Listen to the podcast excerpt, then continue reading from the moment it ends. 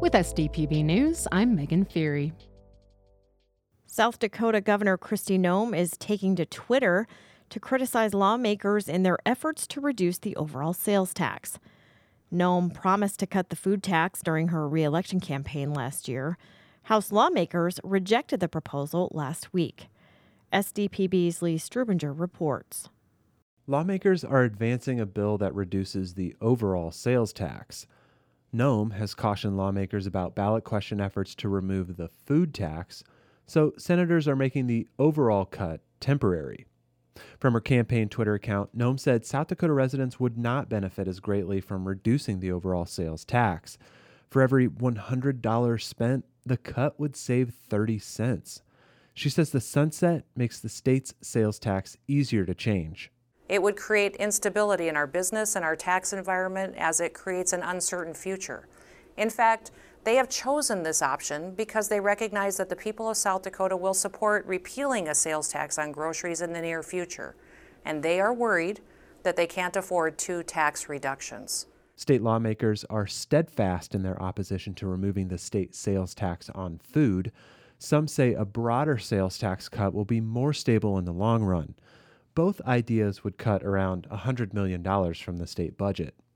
Noem says she'll get the final say. As we go into the last two weeks of legislative session, my hope is that policymakers remember that they work for the people and that they will be accountable to the people. They'll present me a budget soon, and I will have to decide if it is worthy of my signature or not. I've proven in the past that I am willing to make hard decisions, and I will again. When asked if the governor was threatening to veto the general bill, a spokesperson for Noem said her remarks speak for themselves. Lawmakers have until March 9th to pass a budget. I'm SDPB's Lee Strubinger in Pierre. A bill to limit parole for violent offenders, known as the Truth in Sentencing Bill, was given final legislative approval yesterday. The House of Representatives turned down a proposed amendment and heard long testimony that included information about victims and their rights. They then voted 53 to 17 in favor of passage. Victoria Wicks has this report for SDPB. Senate Bill 146 puts limits on parole opportunities for certain offenders sent to the South Dakota State Penitentiary. Representative Sue Peterson introduced the bill on the House floor and noted that it does not apply to drug crimes or other nonviolent offenses. It's focused on violent crime because that's the greatest area of concern for our citizens and for law enforcement. Currently, first time violent offenders come up for parole consideration after serving half of their sentences. Representative Jon Hansen asked the legislative body to consider how that scheme affects victims. I would ask that you put yourself in the shoes of, of the victim or the victim's family. And they're sitting in that courtroom, and this judge is going to announce the sentence for somebody who did them great harm. Hansen said the victim might hear the judge pronounce a 10 year sentence and be traumatized five years later to learn that the offender has qualified for parole. But Representative Mike Stevens said the state has mandatory victims' rights laws that require informing a victim before sentencing how parole guidelines work. When the state's attorney goes and makes a deal with the defense attorney, they first go to that victim and they tell them, this is what it's going to be. This is how much time it's going to be. The victim knows it, everybody knows it. Stevens said it might seem complicated to people not accustomed to how a courtroom functions, but there's a system to keep victims as well as defendants informed. And he said taking a more punitive approach in sentencing does not lower the crime rate. You know, and each year we continue, in my ninth year, we continue to make more felonies, longer sentences, and we still have the same problem. The bill has now had final approval and will go to the governor for signature. For South Dakota Public Broadcasting, I'm Victoria Wicks. A proposal that would have paved the way to work requirements for expanded Medicaid recipients died in the Senate Health and Human Services Committee. How would this proposal have affected new Medicaid recipients? SDPB's CJ Keene has more.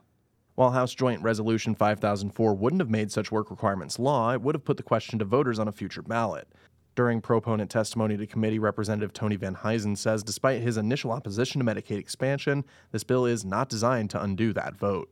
I can tell you that we are working very hard with the administration, who's working very hard, to make sure that, that Medicaid expansion is implemented faithfully. The issue of a work requirement as a possibility for Medicaid expansion was not really central to the issue of the expansion ballot measure last year, and I'm not so sure that it's, it's been fully addressed by the voters. While framed as a solution to workforce issues, there was opposition to the proposal. Sister Kathleen Byrne, speaking on behalf of the Presentation Sisters in Aberdeen, questioned who this bill could affect. This resolution would result in nullifying the purpose of expanding Medicaid for some of the very people who are most in need. This resolution uses the term able bodied. Able bodied in its work requirement would have a lot of different meanings. That could include people like cancer patients, according to Matthew McClarty with the American Cancer Society.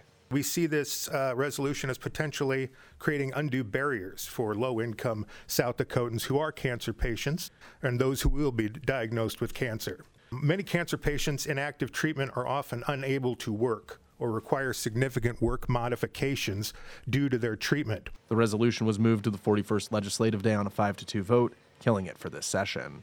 I'm SDPB's CJ Keene.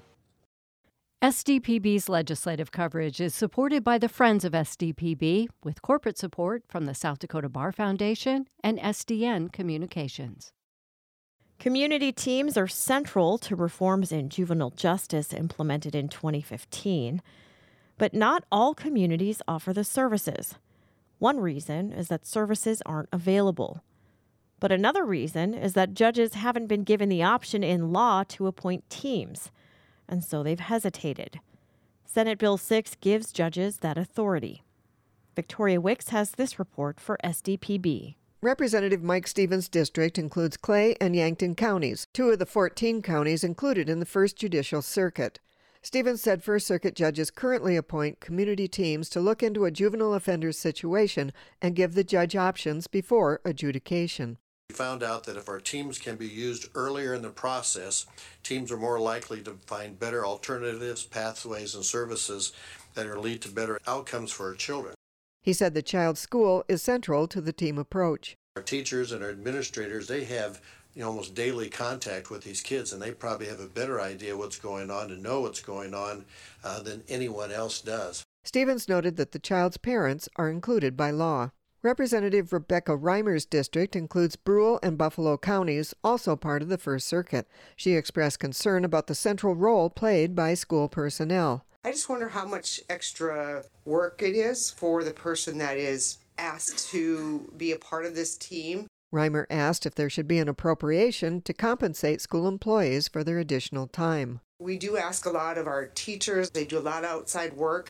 Stevens replied that he does not speak for all teachers, but his wife taught for 42 years and believes that doing what's right is what's best for children. The amount of time that they would spend to turn a child around saves them so much time later in the classroom. The committee voted to approve the bill, and it now goes to the House floor for debate. For South Dakota Public Broadcasting, I'm Victoria Wicks. President Joe Biden has approved disaster assistance for South Dakota communities hit by winter storms in December. The disaster declaration paves the way for federal funds to pay for recovery efforts in 16 counties.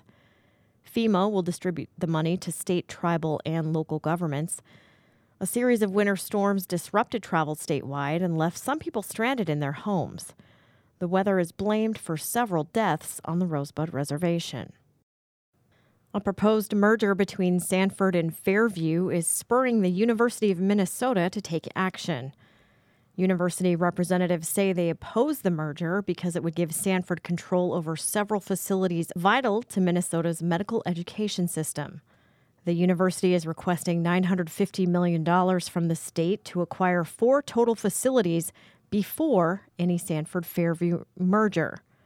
The request is subject to the State Board of Regents approval.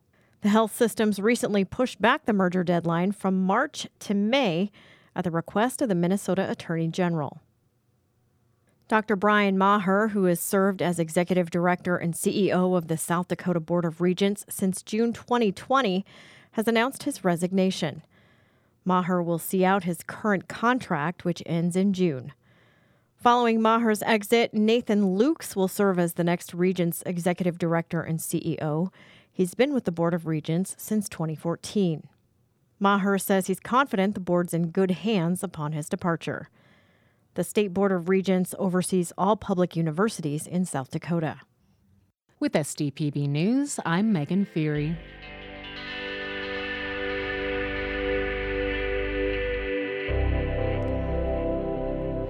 And that is your daily news update.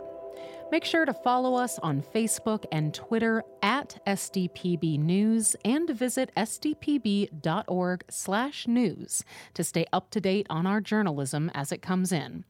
And as always, thank you for listening.